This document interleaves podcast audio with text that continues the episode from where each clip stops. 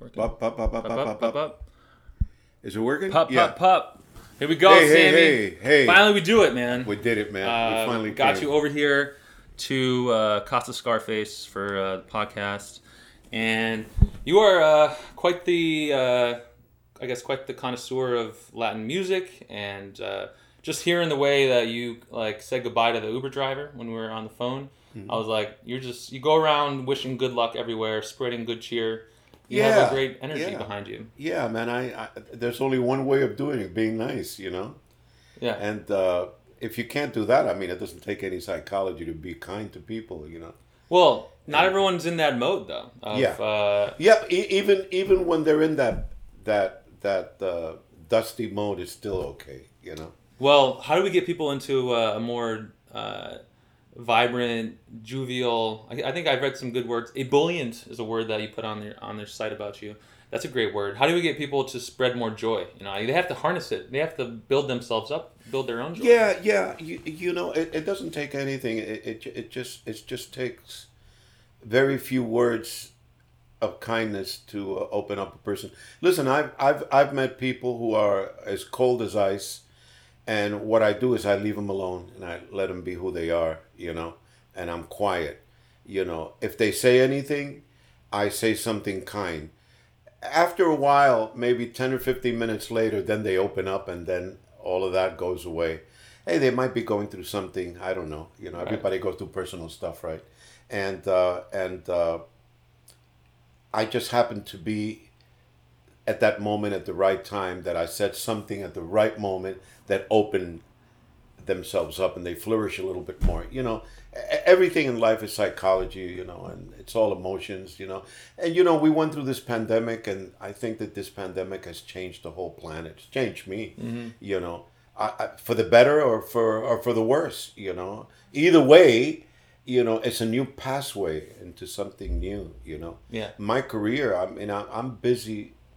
I'm more busy now than I ever Yeah. have ever been, and and and it's all because the pandemic has maintained us secluded and isolated for so long that people have made some very harsh decisions in their life to be able to pursue uh, a life changing uh, things that happen to them personally, you know, and they have taken risk in doing new things that have changed their life for the better.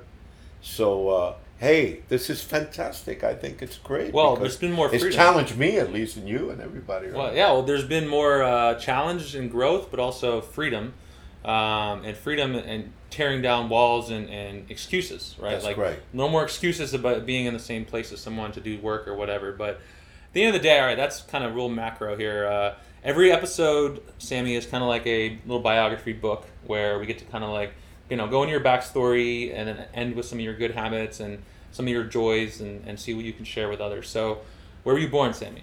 I was born in New York City in the Bronx. You were. I, I left the Bronx when I was about eight years old. My father passed away. My grandparents came to pick me up. They were living in Puerto Rico. I was living in New York, and they when he passed away, they came to get me and brought me back to Puerto Rico. And then I went to school there, uh, and, I, and I stayed in Puerto Rico till about a, till I was about nineteen or twenty years old. I went to college, and then when I finished, I came back home to New York, and I haven't been back. I mean, I go back once in a in a blue moon, but uh, I'm a New Yorker. Yeah. Mm-hmm. So you're basically. What was the decision of your parents bringing you back to Puerto Rico from New York? Well, because of my father's death, you know, I was the only, the only son of my father's, and uh, and I was sort of representative of my dad. You know, he, my father was a singer. He died very young. He was 28 years old when he died, and he was a heavy alcoholic. You know, so he drank himself to death. Uh, he lived in a club uh, all his life. That's all he did was sing, sing, sing, drink, and you know, and he was a he was a heavy bohemian, you know. So I never got to meet him. You know, I, I was I was small at the time, and he was too busy doing his thing. And uh, it wasn't till I know I hate to say this, this is embarrassing, till now that I I finally am really getting to know who who the man was. You know, his life, his story. I'm doing a project. Uh, I just got a grant, Yeah. you know, and uh, this grant is about dedicating this new record to my father. So I'm doing all his old songs that he did back in the 50s, and I'm turning him to a whole different thing, like R&B, jazz, and all that. And, and I'm going to transform every song that he did with different artists that are going to be guests in my record, and and hopefully it, it'll be something really challenging for me, you know. Yeah. Awesome. So when you went back to Puerto Rico, your mom went back there to be with family and raise you. No, or- my mother didn't go. It, it was just me and my grandparents. Uh, Really? My actually, my mother stayed in New York, and and my brothers. You know, my brother stayed. You know, I. I went. You know, the idea of my my mother giving me to my grandparents was so that I can have an education. You know, and I could do something of myself. And my grandparents were appropriate for that because my grandmother was a teacher, my grandfather was an engineer, you know, so they were very well prepared and very educated. So when I went there, it was for that purpose, so that and the years later that my mother went to Puerto Rico to be with me, I would have been already uh, prepared, you know, Mm. for the challenges. I mean, I was young when my mother finally came to Puerto Rico. I was already 16, you know, and so I was well off in high school and over that, and so that's what happened. Yeah, Yeah. What do you, what effect do you think that had on you being raised by grandparents? Just like I was raised by grandparents. yeah, more more wise maybe or It was a, it was, it was a lot of fun. yeah. Yeah, yeah. Because even though my my my, my grandparents were teachers and th- my father's blood, I mean, he was a musician, you know, and so I, I think I inherited it uh, that that thing from my dad.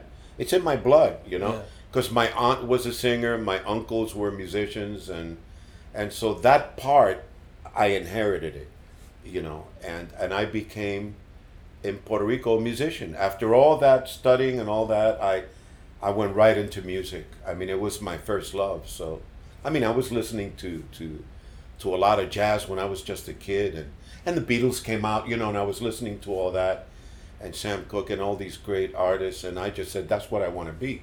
Right. I was a singer at the beginning, just like my father, but something inside of me said, "Man, I'm not. I'm I'm going to be a an instrumentalist." So I became a percussionist. When I heard the first drum, I went completely haywire. I mean, so at what point were you already playing like the drums and stuff? Oh well, you know, I didn't. It, it's interesting. I didn't start playing drums till I was twenty. I, I heard a record somewhere, Cal Tjader or something like that, and I said, "Oh my God, man, who's playing that, that rhythm?" And then I saw a video of it, and I said, "Oh my God, this guy is crazy. I want to be like him," you know. And so my mother bought me a drum, you know, a conga drum, and I started practicing without any knowledge of what the hell I was doing. And then, of course, I went to music school and all that. And, In Puerto uh, Rico? In Puerto Rico, Yeah. my grandparents put me in, in music school, and I started learning how to play trumpet and a little keyboard, and started really learning how to read and stuff like that. And uh, and I was on my way. After that, I was I knew I was on my way. You know, I didn't know what was going to happen, of course, but I said, hey, at least I'm doing what I truly love, and uh, hopefully it it'll everything will manifest. I don't know. I just took a crack at it, a chance. It was, you know, when you do something you love, the rest follows. Mhm. You know, that's what I say. Right. So you pursued that. What do you remember your first time where, you know, you were respected or paid for your time, like as a musician? Oh wow, yeah. I uh, uh, when I was around 18 years old, I went out hotel hunting. Mm-hmm. I mean, with my friends, a couple of friends of mine, we stuck a couple of amplifiers in the back seat and said, "Let's go get a job." I mean, that's the way it was done in the old. and and we, we didn't think about well, we have to talk to. No, no, we just went to the hotel, and and uh, and I said, "Who's in charge?" You know, and they said, "Well, that guy." They said, "Hey, man, we want to audition for you right now." You know, and they go, "I don't have any time for this." You know, and they kick us out. Then we go to the next hotel and we do the same routine until one hotel said, "Yeah, let me hear what you do." Okay. You know, Yeah. and they said, "Yeah, I think we could use you once a week here at the hotel." And that was my first gig. You know, and and and Puerto Rico. Just opening up doors. you know, Yeah, that's- that's yeah, life, and, you know? and and you know, you know when you when you're young, when you're a kid, you don't think about anything else but that moment that you're you're you're doing things. You don't know what's going to happen, and you go for the adventure of it.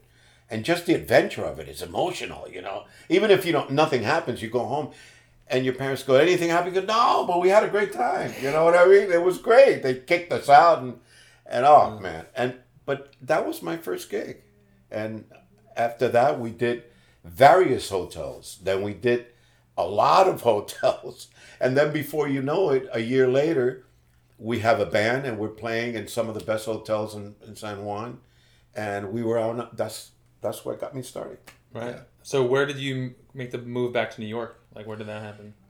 When I was 21 years old, I was playing with a band in Puerto Rico, and uh, and that band got a gig through somebody I don't know who it was in New York City at a at a club in New York called the Piedmont Inn in Scarsdale, New York, which is a very upscale area, and uh, and this club, the Piedmont Inn, was the social club of that place, you know, where all the wealthy people went.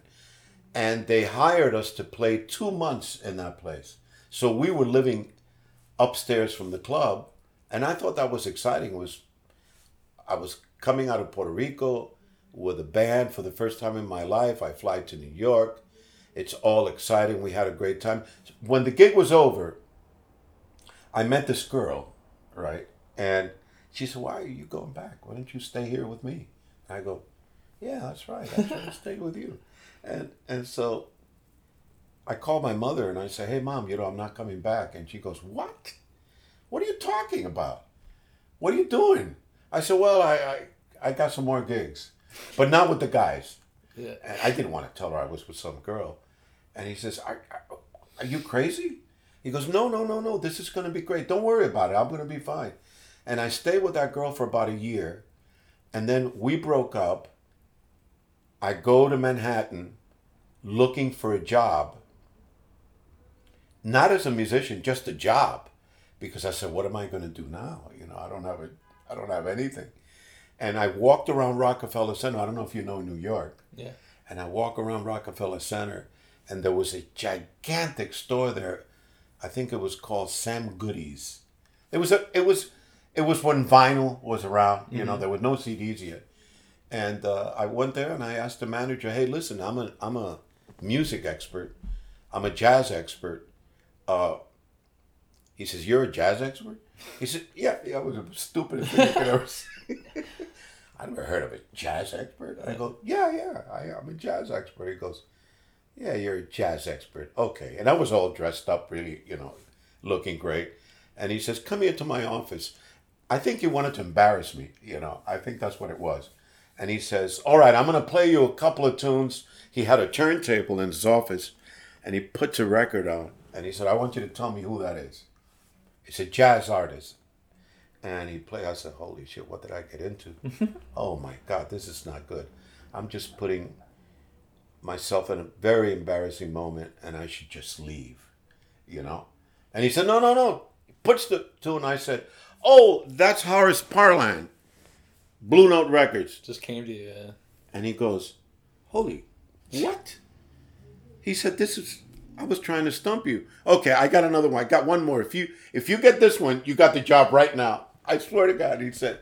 So he played this very obscure piano player, and I man, I got to tell you, I just took a wild guess. I swear it was a random. I said Elmo Hope, and he goes, Elmo Hope, and I went. "Yeah." I said what? Yeah. The power of the brain. How did I guess that one? The brain, man. When you really Oh, love something, you just remember about stuff you never realized you remember. No, he said, You're hired. You start right Yeah. now. And and I said, I can't. I can't start right now. I, I, I got to get myself together. And he said, Well, look, here's 20 bucks. Go around the block and buy a tie. There's a store over there. Buy a tie. He gave me 20 bucks. I bought a tie. Blah, blah, blah. I came back and he, they, they we had to wear these vests that says Sam Goody's, you know, with your name on it. Real corny. And, uh, and I wore that. I worked there for three years. In three years, I became the manager of the of the jazz department. And while I was working at that store, I get a phone call from a couple of friends of mine from Puerto Rico that had a band called Raices Roots, Yeah, yeah. and and they said, "Hey, Sammy, we have a band and we might have a record deal with a major company in New York." I said, "What?" He said, "Can you come to Puerto Rico, rehearse with us for a month?" And we got about eight gigs. Then we're going to go to New York, and I said, "Oh my God." Okay, so I took a leave of absence, which I guess in those days they didn't exist, you know. And I asked my boss, "Can I go away for about three months?" Three months. uh, Yeah, three months. And he said, Well, I don't guarantee your job back. I said, It's okay. I'll take a risk. I said, Well, go. And I left, went to Puerto Rico, rehearsed uh, with this band. And uh, we came to New York. We signed the record deal with Atlantic Records, which was major. You know, Eric Clapton is there, all these major people there. And we put out a record. And the record did so well. But after a year, the ego went to their heads and they started fighting amongst each other and they broke up. The band, Rices? The band Raices Oh, broke up after two years and I wound up going back to my job. Swear to God. Really? I went I went right to my job. And after my job, you know, I said, look, it's obviously not meant to be that I become uh, a no famous musician or nothing like that. I'm cool with that, you know. And and so as I was in the job, you know, as I was working and being happy what I was doing, this famous, famous flautist came to my store. His name was Herbie Mann. And he was huge. He was a big star, you know. And he came to my store and he said, Hey, can you help me? Somebody told me you're an expert in all this. And I said, Yeah, yeah. I'm looking for some Brazilian jazz. And uh, I said, Yeah, I'll turn you on to some new stuff. And I gave him a couple of records. He came back a month later. He said, "Oh man, I love what you what you what you turned me on to. Beautiful stuff. You have any more? Any more?" I said, "Yeah, yeah. I got some more stuff. You look, you know, Hubert Laws and all this stuff. Steve Gadd." And he went home. The third time he came back, he said, "Would you have lunch with me?" and I said, "Yeah, I would be honored." And he said, "Come on, let's go to lunch." And he took me to lunch. And in lunch, he says to me, "Do you play anything?" And I said, "I play percussion." He goes, "You do you play congas?" I go, "Yeah." He goes, "Listen, I'm jamming tonight at Sweet Basil's in New York. You want to come and play with me?" I ooh, Answer uh, whoa! I, I'm like, whoa, God, what am I gonna Answer do? the call I'm again. nervous Yeah. wreck, and and Excited, excited. I, I was like nervous and I said, You sure, man? And he goes, Sammy, bring your congas, take the train. You want me to come and help you? He goes, No, no, no, I, I, I could do it. And I took one of the guys that worked in my job and he helped me with my drums and we took a train and and we're holding onto the congas, you know, on the train because there's a lot of people, and and and we're scared, you know, uh, you know, we're nervous, you know, and we get off on West Fourth Street in the village, and we go,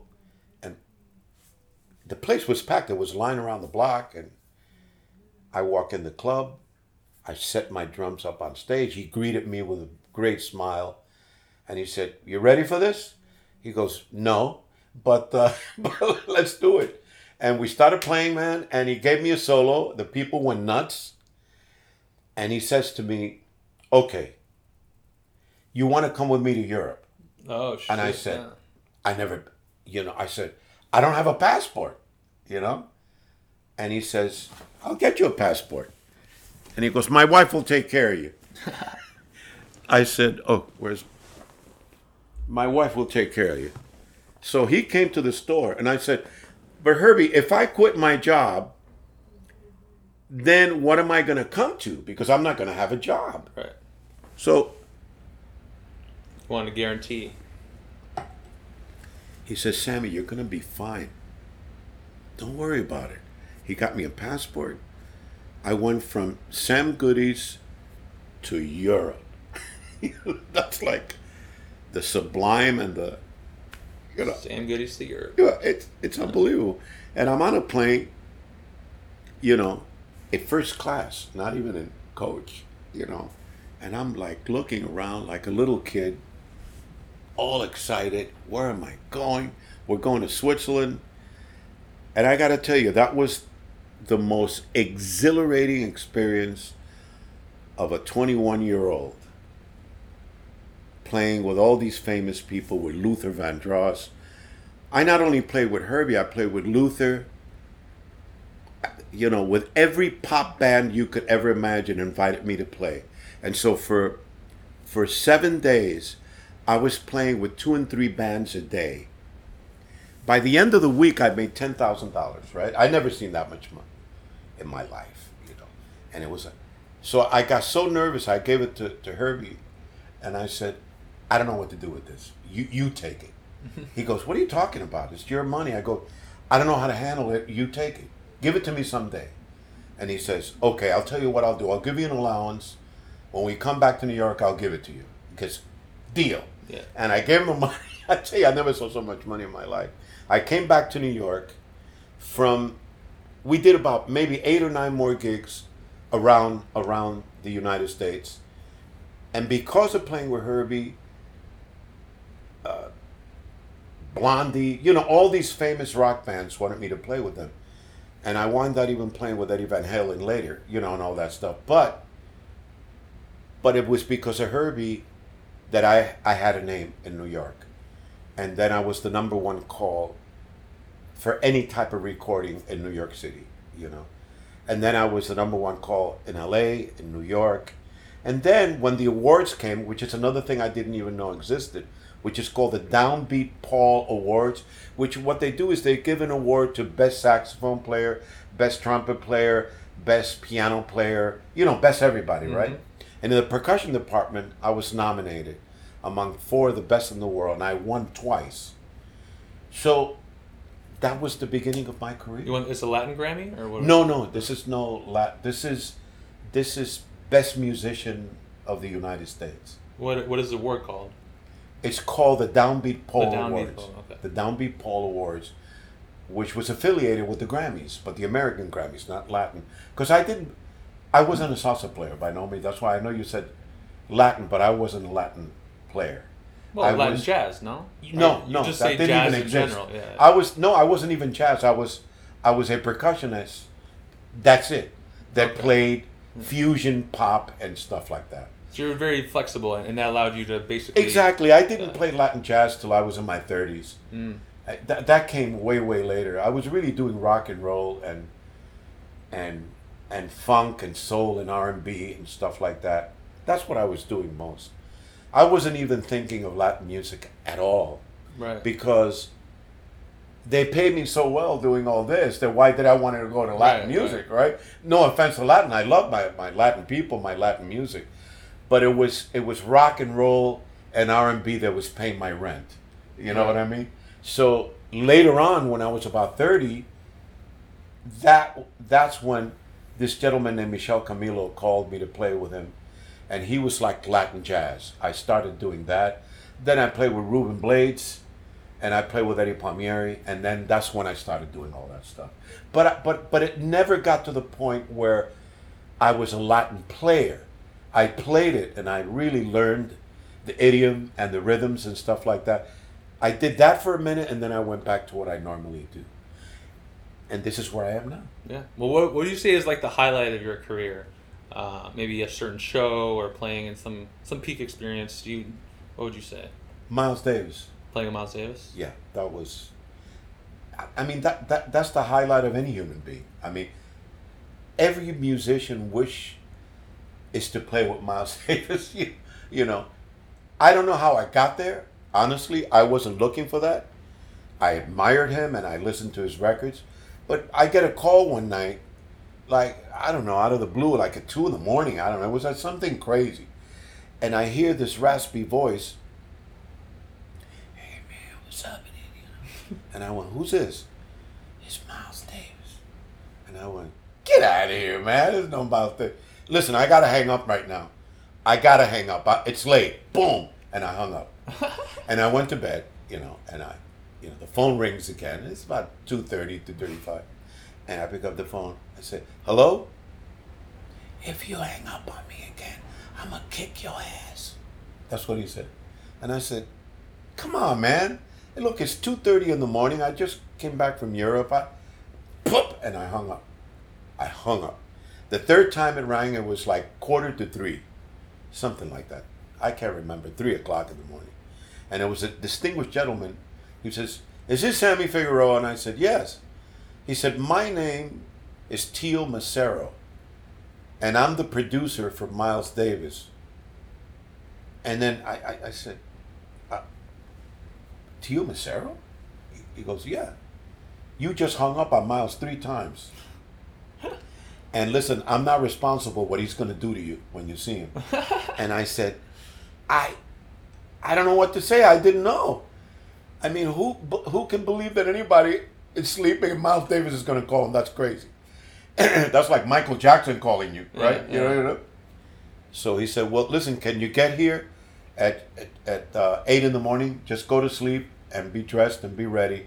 Come to this address. He wants your services." So I, I went. I got there to the studio, and I, I see, and I was getting nervous, and I said, "Mr. Davis, how are you?" And he punches me in the stomach, like real hard. I mean, hard, that I bent over on the mm-hmm. floor. And and I said, man, why did you do that? What's the matter with you, man? Don't ever hang up on me. You know that. It's probably the best you could have hoped for, and just a, a punch in the and gut. when I got up, sometime. and when I got up, he said, let's play. Okay, you know, and we started playing. He had drums there for me, and then from that moment on, I was with Miles for three years. I did his album. I did concerts. I did a second album. We were very, very close. He called me five, six times a day just to talk about anything food, anything, music, whatever, life, uh, uh, women, whatever he wanted to talk about, I was there. And for those three years, that was a very exhilarating time for me, you know. Yeah. Because from that moment on, from playing with Miles, I I got really the notoriety that you really wish and and dream about, you know. And from there, I, I, I you know I work with Mick Jagger and you know a lot a lot of big names that I always admired, and that's that's the basically some of the story of my career.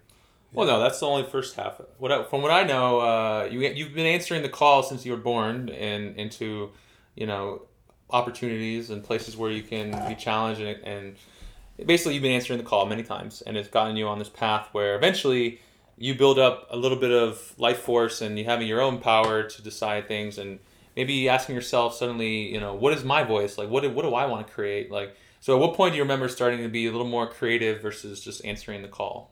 Well, you know, honestly, I never thought, you know, people would ask me all the time, when are you going to do your own record? You know, you're past due, you're past due, you're getting older, you need to do a record of your own. And uh, it wasn't really until I met a person named Rachel Farrell. Uh, she, I met her in New York City at a concert that I did for a benefit. I put this band together for the first time and with a lot of, you know, uh, big names in, in the music instrument instrumentation. And I met R- Rachel there with a friend of mine named Robben Ford, who's one of my favorite guitar players in the world. He's one of the top blues guitar players in the world today, Mr. Robben Ford, which I admire. And and Robben was a friend of mine, so I invited him to play with me. And he said, "Hey, I want you to meet a, a, a childhood friend of mine, Rachel Farrell. She's a record producer." And we met, and from that moment on that I met Rachel, that's when the relationship began. And she invited me to Cuba to produce a couple of records for a German company. And she was the one that years later, years, maybe 10 years, because Rachel and I never stopped working. We, we became partners. And she said, You got to do your record. And she was in Miami already, you know, and she You got to do your record. I said, But how? I said, I don't know, man. Just put a couple of musicians from Miami, from uh, FIU, from UM, you know, from different. And uh, and I said, You think they want to play with me? She said, Are you kidding, Sammy? They don't even know you live here, you know? And so I started making calls. Well, I didn't make the calls. A friend of mine made the calls. And he said, Hey, man, Sammy's putting a band together. Will you be interested? I said, Yeah, let's do it. And I got all these musicians from different universities. We rehearsed. And we started playing at a club over here in Miami called uh, Van Dyke's that existed. You know, it closed about eight years ago. And I and I started playing there with that band. And we did this every week, once a week. So it gave me a chance to create a crowd. And by after playing there for six months, the place started getting really packed and jammed. The word started spreading around all over Florida that I that you know Van Dyke's and Sammy Figueroa is here. It started spreading in New York and all that mm. stuff. So people were coming from all over the place to see this band. So it was at that moment that I, you know, with my own money, you know, we went to a studio and I did my first album. You know, it was called and and Sammy walked in Yeah, I Yeah. love that one. which uh, which uh, which actually Michel uh, Camilo wrote that song for me. He dedicated that to me, and his album, and he got a Grammy award for his album. And I say, hey, can I use that tune for my record? And he said, are you kidding? I wrote it for you, of course. So I did it. and I called the album, and Sammy walked in. Well, it's a little uh, a little more humble that way. That someone else is the one who, who wrote the song. Sammy walked in because imagine you're like, hey, play this when I walk in. Sammy, Sammy walked no, in. was- no, someone else's inspiration was inspired to create that Oh, about, man, about it- you walking in. Michel Camilo was a, was a one of my favorite piano players, and of course I played with him for eight years. He, when I did this album, I totally forgot about the album because I had no idea what promotion and Facebook and you know Facebook didn't even exist that time. I think it was just beginning, and uh, somebody called me up from the academy and said, "Hey, Mr. Figueroa," I said, "Yeah." He said, "We're from the academy in California. Your record has been nominated for a Grammy." And I said, "Really? My record?" Sammy walked in. He says, "Yes, sir. You're nominated for a Grammy. We expect your presence here at the Grammys." You know, in about three months. I said, "Wow!" And I called Rachel. She said, "Did you get the news?" I said, I, "I'm I'm beside myself. I I I don't know what to say." He says, "We're going to the Grammys." I said, "Oh my god!" So we went to the Grammys. Blah blah blah. The following two years, I did another album uh, called The Magician, and that was nominated for another Grammy. And I'm saying, "Wow, what's going on? My life is like completely changed." And it was at that moment that I continued to do my solo records. I'm now in my I did five records, and now I'm doing this project, this brand new project. After I was just told recently that I got this grant, and we're gonna do this album dedicated to my father. I'm gonna do his songs, those old songs from the '50s, and I'm gonna transform them to R&B, and I'm mm-hmm. just gonna change the whole harmonic structure, and we're gonna arrange a whole new thing, and make different style of what my father did and see what happens. Wow. And so I'm excited about this new project. We start in, maybe in February or March recording. I got some of the greatest musicians in the world that I admire, that my heroes, that all accepted to do this project with me. So this is my new adventure. Wow. It seems like your creativity is flourishing. You know, like in your in your later years. Like Yeah, yeah. It, it- it's kind of weird because you know we had the pandemic and the whole like we were talking about before, and now uh, that's why I'm saying that this pandemic has changed. Uh, it's been a life changing, uh, emotional, psychological thing for I think for everybody, for me, for everybody, and I'm working more than ever. You know, this is so I'm really excited uh, about doing this. This is something that's going to be like a new adventure for me because I don't know what's going to be the outcome of this. And really, it doesn't really matter. I think what matters more is that I got the opportunity to do this, and that to me alone is it's already a, gift. for sure. What's the full story of this grant? Because I'm sure there's a lot of artists being out there like, why, why don't I get a grant for touring around? Like, like What- what, what's the story of it? Well, this is a it- this is called the South Arts uh, Florida Jazz uh, Jazz Grants. There's 450 people that apply for this thing. You know, I didn't know it. Uh, Rachel and I applied for it, and we sort of left it alone. And they say, "Hey, man, only 40 out of this amount of people are going to get it." So, uh, but you never know, right? Yeah. You toss it out. You know, it's like a throw of the dice.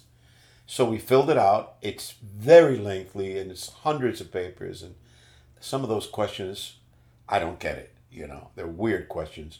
And we answered them the best way possible. We told them the idea of my father dedicated to him, that he died at 28. We told we told them the whole story of my dad and that this is dedicated to this gentleman.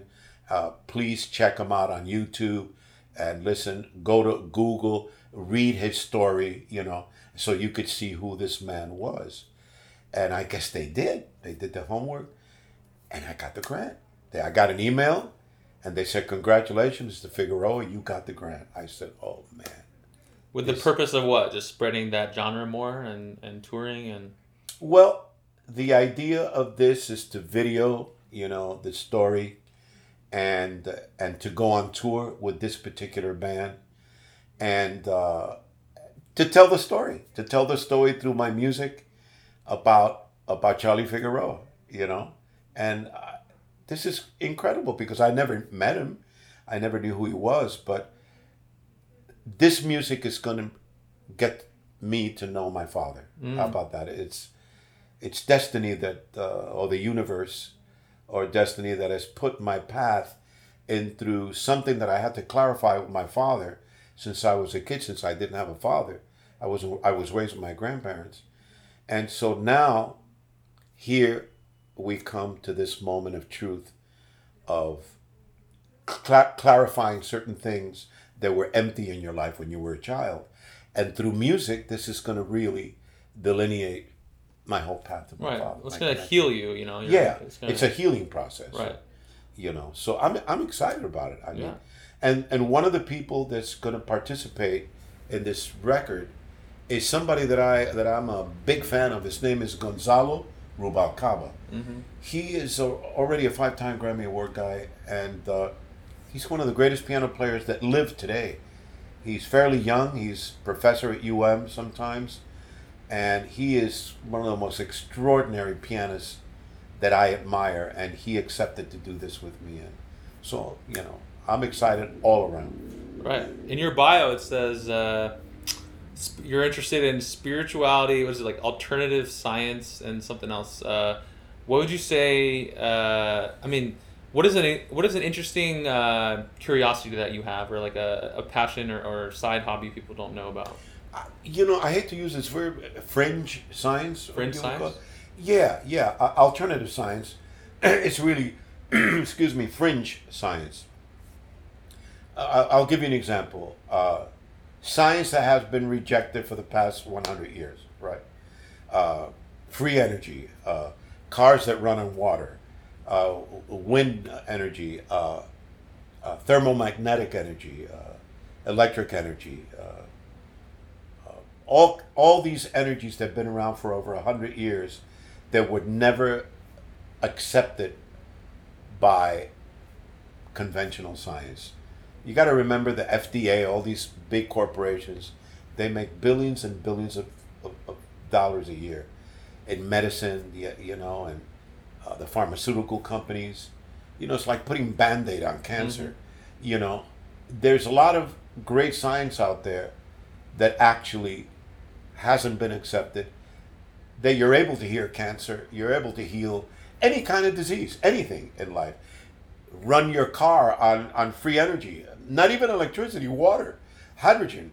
and these these scientists have been rejected year after year after year because the big corporations make a lot of money in oil. And uh, I mean, I hope I don't get killed by saying this, but, but uh, the oil companies are trillionaires making money on oil. Right. And we don't have to use the blood of the earth to run uh, cars and to fuel energy in our in our life. You know, there's other means and ways that are cleaner and uh, cheaper. You know, and uh, and so this is what I'm into. Right. I mean, it's important to, uh, especially when you reach your level of having a lot of energy and resources and being able to make an impact in so many different areas.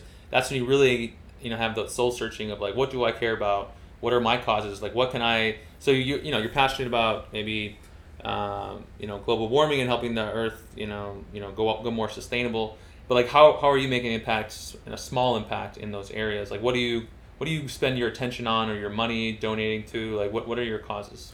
Well, there's different corporations and different companies I wouldn't say corporation. there are different foundations. Let me put it that way. That are geared towards these possibilities, and uh, and we need it more now than we ever needed it ever. You know, because the earth right now is is is an is an illness. You know, it's it's diseased by so much pollution and so much fossil fuel and and and another another other you know uh, deterioration of earth you we there are uh, uh, uh foundations around the globe in Europe United States that are creating new technologies to be able to clean the air very fast and to be able to clean our oceans from plastics and from from all the garbage that has been thrown in the water. And we need my my contribution is pointing the way is talking mm. to people and saying hey let's gear towards this. Let's let's let's let's be part of these foundations. We could be part of 10 15 20 it doesn't matter 100 of them and be part of them and the more people that we get to fuel this consciousness of cleanliness and this consciousness of of of pure air and pure clean energy, we're going to be able to make a huge change. Uh, and how can we participate? Many, many ways. We could participate economically. We we could participate with our voice.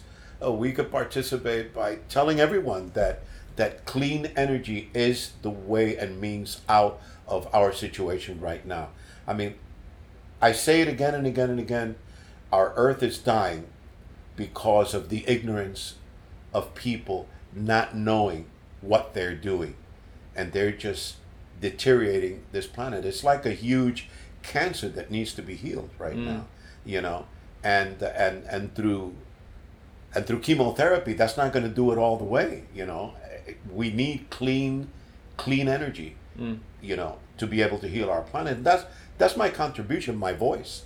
Is that if you were to shout out a couple foundations or things that you you know you're a benefactor you donate what are some of your foundations that like you well, care about? the the i have a list in my in my website. I know i saw. You know that that, that and even magazines that they can read that are part of part of this uh, uh, Raum und Zeit is a German uh, uh, magazine that's now in English. Uh, there's all kinds of magazines that are part of this cleansing, you know, and they should read that to just give themselves some information to start right now.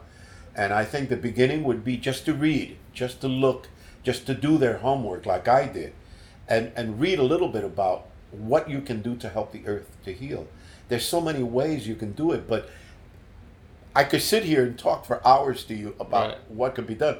But I think that the important thing is to do your homework right now and read some of these great magazines that I that I pointed the way to. You know, Explore magazine is a wonderful magazine by Christine Jackson, who is a German lady who lives in the United States, uh, in the United States, and she has been uh, a great example of all the things that you can do to heal this world, heal yourself, and uh, and do many wonderful things. I mean, start with explore. You know? All right, yeah, that's one yeah. one cool little action item. Um, yeah, yeah. I mean, that's one media source. You obviously are in the media, so you run a, a jazz show on WDNA, right? Monday. I have a radio show now for 17 years. 17 years. 17 so is there a story years. behind that? How you started at Yeah, uh, well, that was that was that started at Van Dyke's when I was performing there.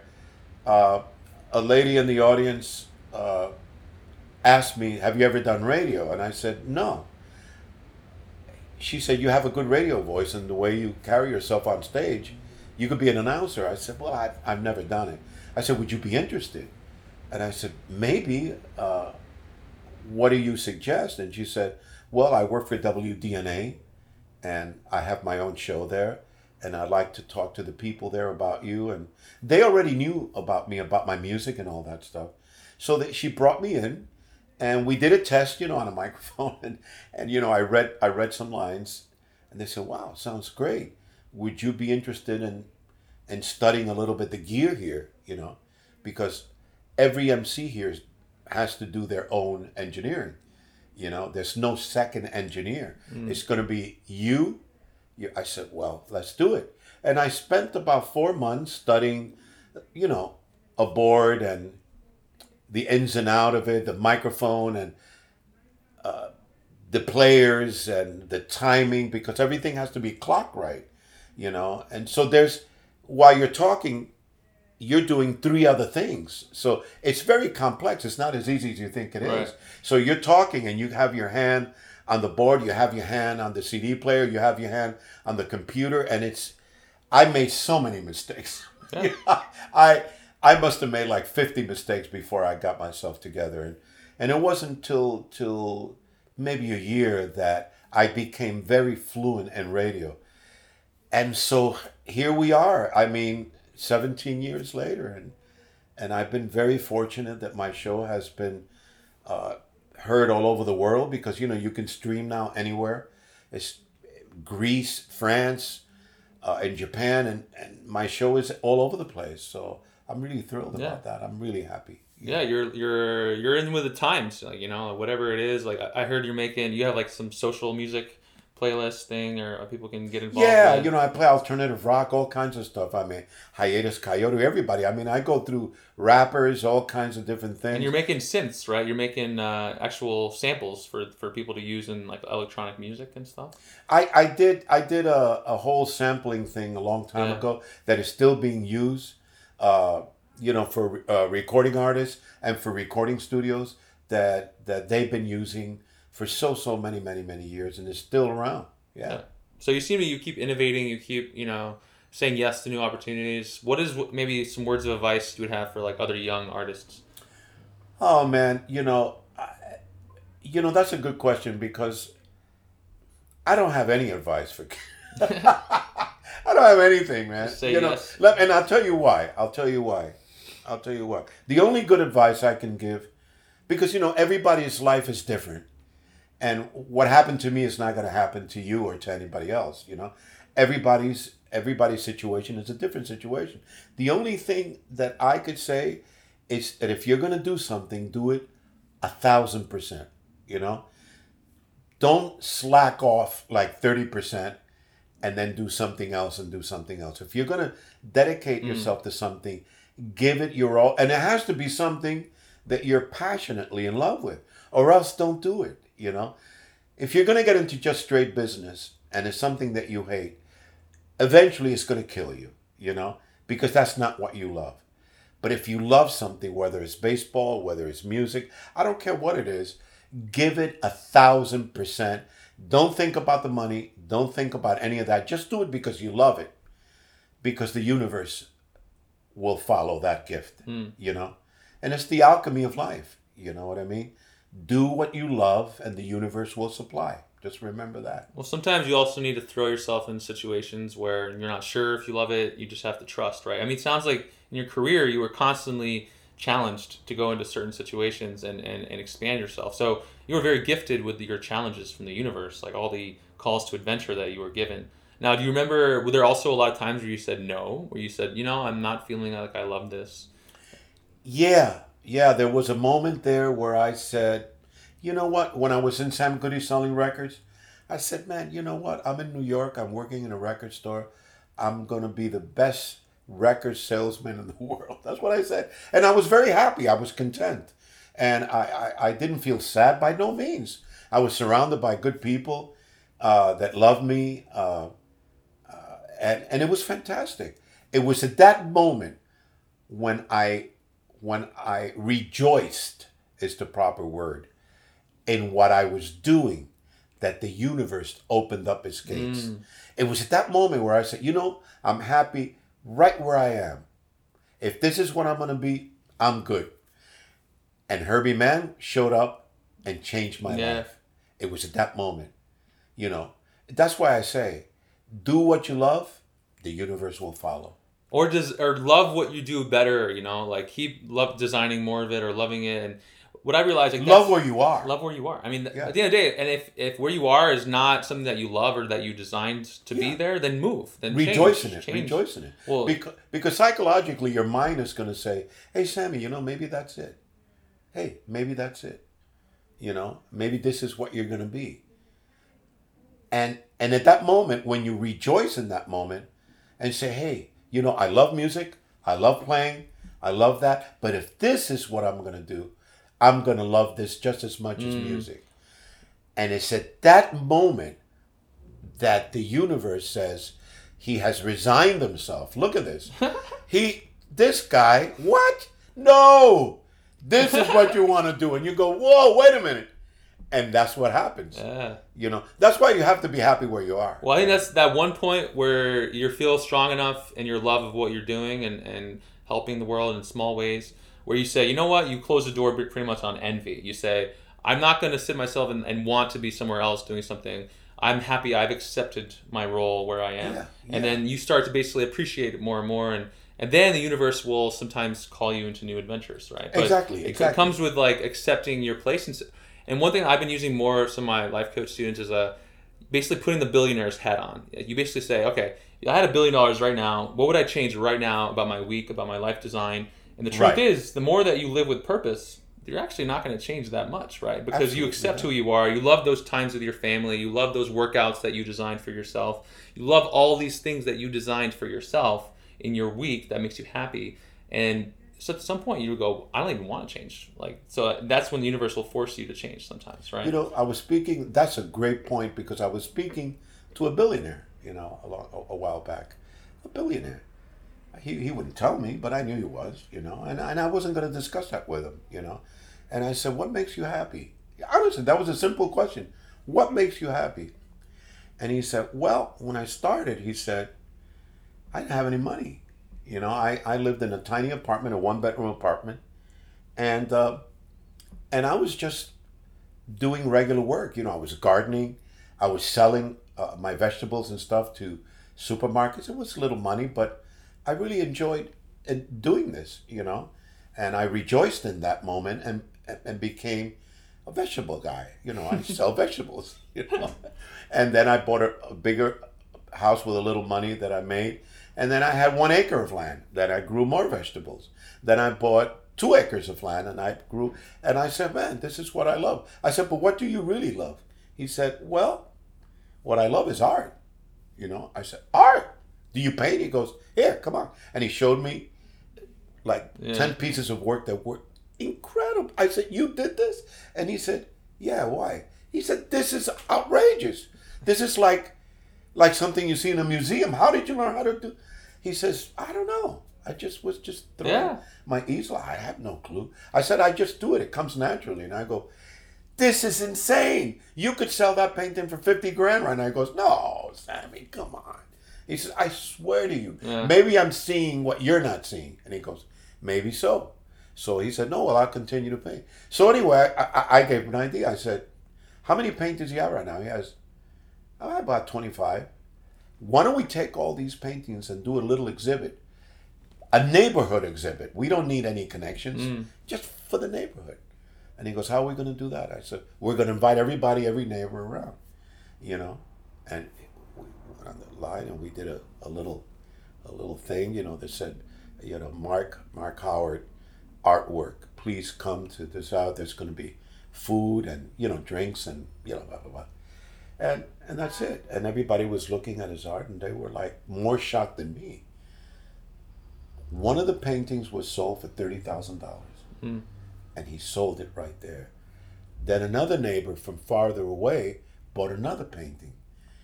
He sold eight paintings. He had twenty, but he made like like eighty thousand dollars.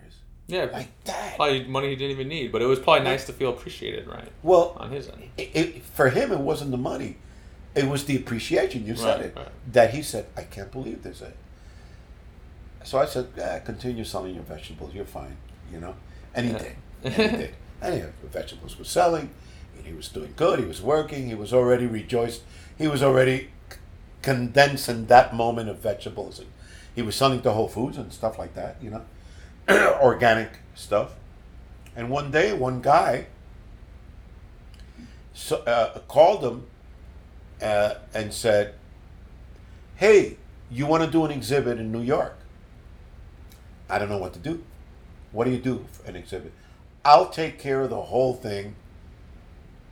You have to trust us that we're going to send all your paintings to New York, right? And we're not going to take them. We guarantee we're a legitimate company. And he had his first exhibit in Seoul. Well, this gentleman is now one of the top painters in the United States. He doesn't do vegetables anymore. he is an artist. He's a multi-zillionaire. He has not only sold paintings, but properties that house paint. I mean, crazy stuff that you, you wouldn't. And he's a multi-zillionaire, you know. And he told me the story, you know. Told me the story. So here you have it again. When you rejoice in what you love, the universe opens the doors for everything. That is the alchemy of living life. I rejoiced in records. I became a musician. He rejoiced in vegetables. He became an artist. And I think that's that's what happens with a lot of people.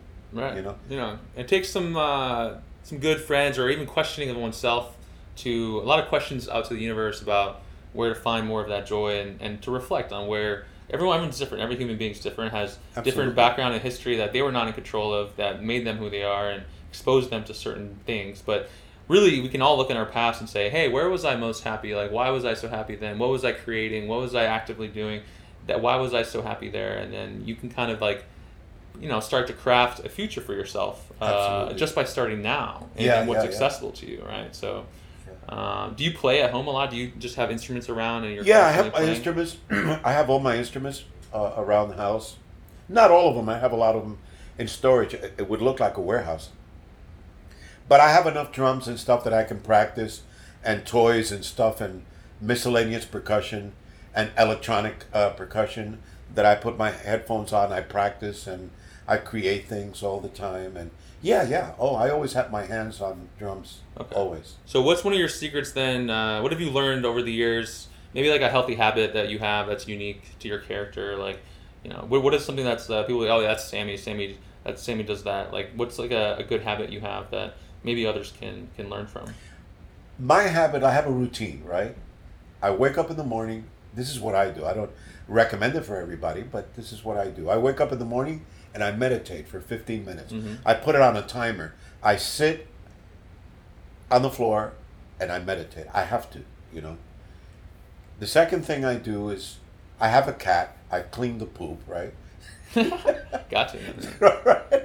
Then I throw that out, do my bed, have a good breakfast, and my day has begun, you know. And this is a routine, and I do oh, and I, and I do some qigong, you know, some yoga a little bit, like twenty minutes of it, and then I start my day. I don't leave my house until I, you know, finish that routine, you know. And I notice that when I do it every day on a daily basis, that sort of the the world becomes when I leave my house, everything is more cohesive. People are more reflective to you. People say hello. People, you know, mm-hmm. it, it- it's like when I don't do it, it's like weird things start to happen. You, you go out, yeah, when you go out in the world without having cared for yourself first, you are now almost a disservice to everybody. You're someone that needs You're care. like a victim of yeah, well, circumstance. yeah, you're like someone that needs care, someone who has a frown, who other people have Yeah, to lift yeah, up. yeah. But Yeah. that's why self care for me is like the biggest uh, biggest improvement possible in our world is that we start self caring and appreciating our, our stories more. Absolutely. If we each have better self care routines, care more about our story, the more we'll be living life with joy, you know, genuine joy from having cultivated that and Yeah. by oneself in the morning. It's like an internal. You take an internal bath. You know what I mean? It cleanses your aura, your whatever you want to call it, your electrical uh, uh, particles of your life, whatever it is.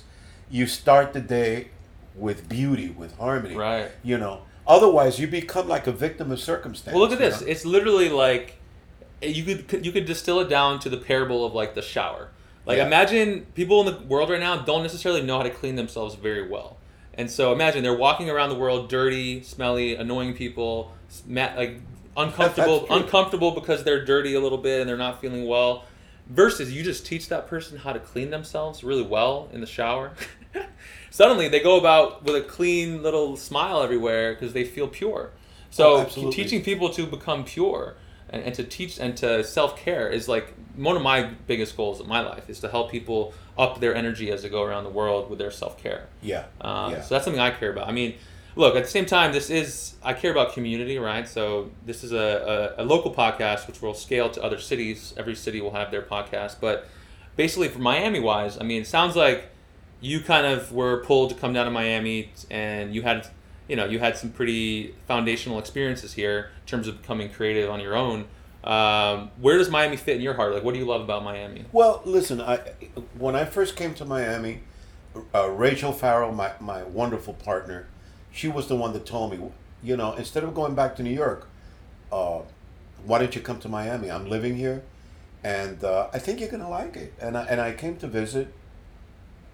I moved right across the street from Rachel, in North Miami, and uh, and that was the beginning of of a whole new life. I liked the weather, you know, the people were really cool. I started meeting a whole new set of friends that I didn't have before. You know, I went all over Miami. Rachel took me everywhere, eating and great food. And Miami has great food, you know that. And uh, and then I started going to the music jazz clubs to see what was going on. And that was when I visited Van Dyke's. And it was at that moment that I visited Van Dyke's that I met the manager that things started like sort of moving and every everything started becoming a, a part of the puzzle that was just mm. putting itself in place.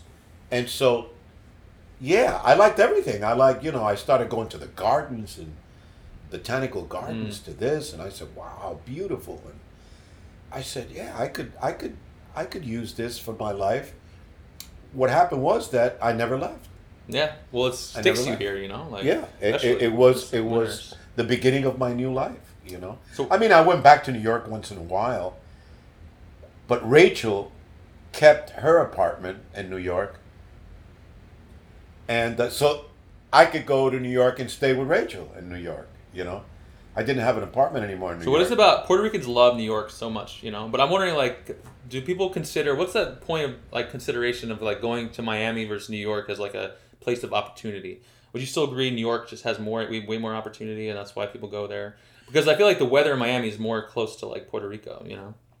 Well, New York it's a different animal. Right, I mean, right. it, it's just a different planet. It, it it's like you know you you can't compare a Mercedes with a Bentley. You know they're two different cars.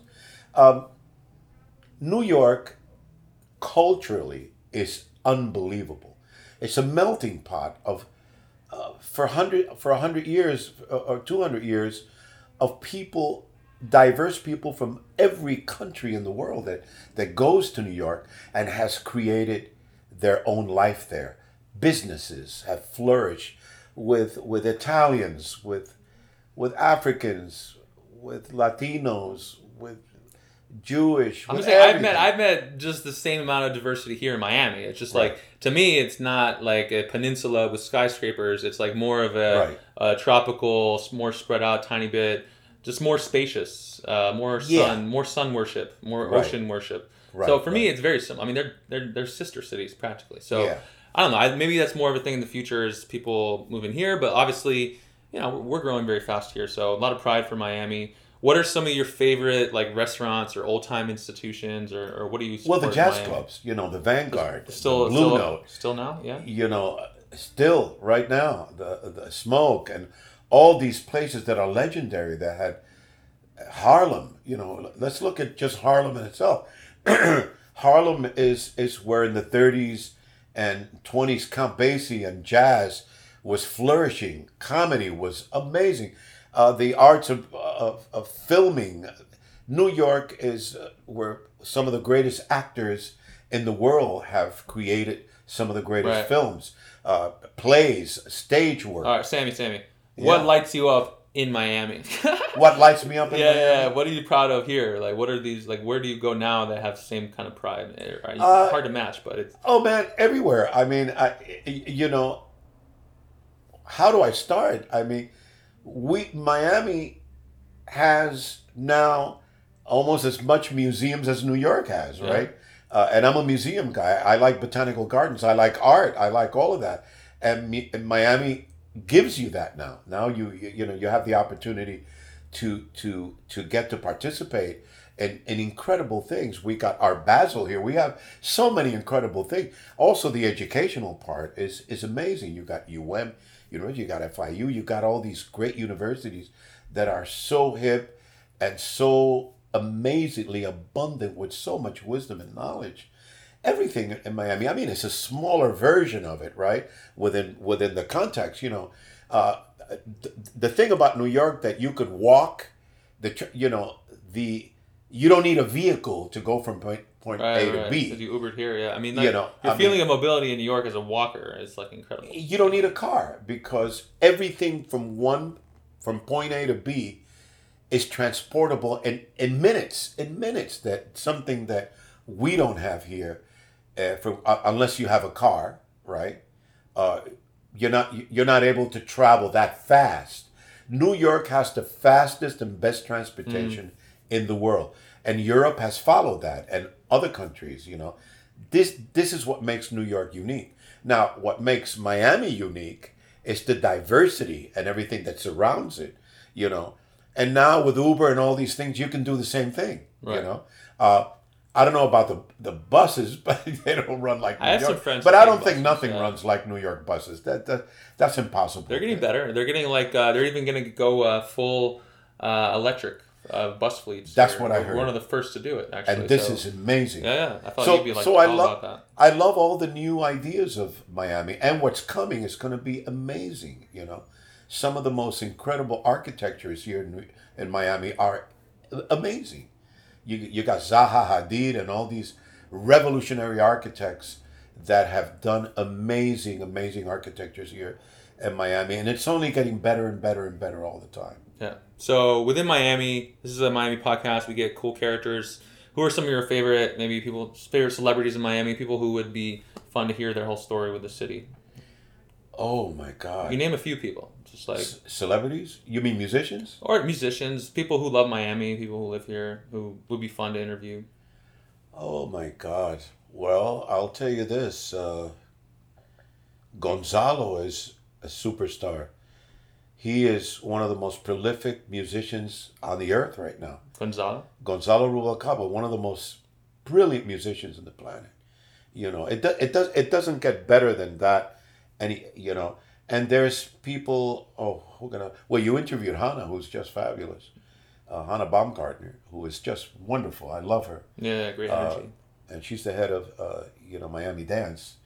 Uh, let me see who c- could I think of uh, that's uh, well Jennifer Lopez uh, from, has a place here in Miami, hmm and she's here. oh, Um, oh man, you, you know at this moment my mind is blanking out because there's so many. Yeah, but you already mentioned a couple good ones. so, Yeah, there's so many that are I always got to put people on the spot here because you know you never know what comes to mind here. You know, but it, to me, it's a sign of respect. It's a sign of hey, I would love to actually you know hear a podcast about this person, like have their life story be brought like kind of like brought out like a book real quick. You know, like what what was this trajectory and what are some lessons we can all learn. You know, it's powerful what you shared with us about how you found find joy in life and and f- just accepting the call like you have is an inspiration to all of us. So. Just more people sharing like that is, is just helps elevate consciousness. Absolutely, you know? absolutely, and I'm sure that there's a lot more people you could talk to that are that are fabulous that have great stories a- as well.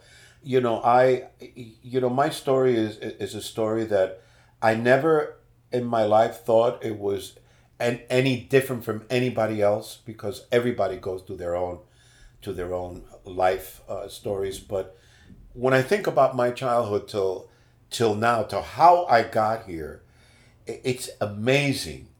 It's amazing that I even got to this point, and that, and I say this because when you reach an, an age like mine and you're still performing, and you're still getting calls, and there's a lot of interest, that's how much love I have for music and for the arts.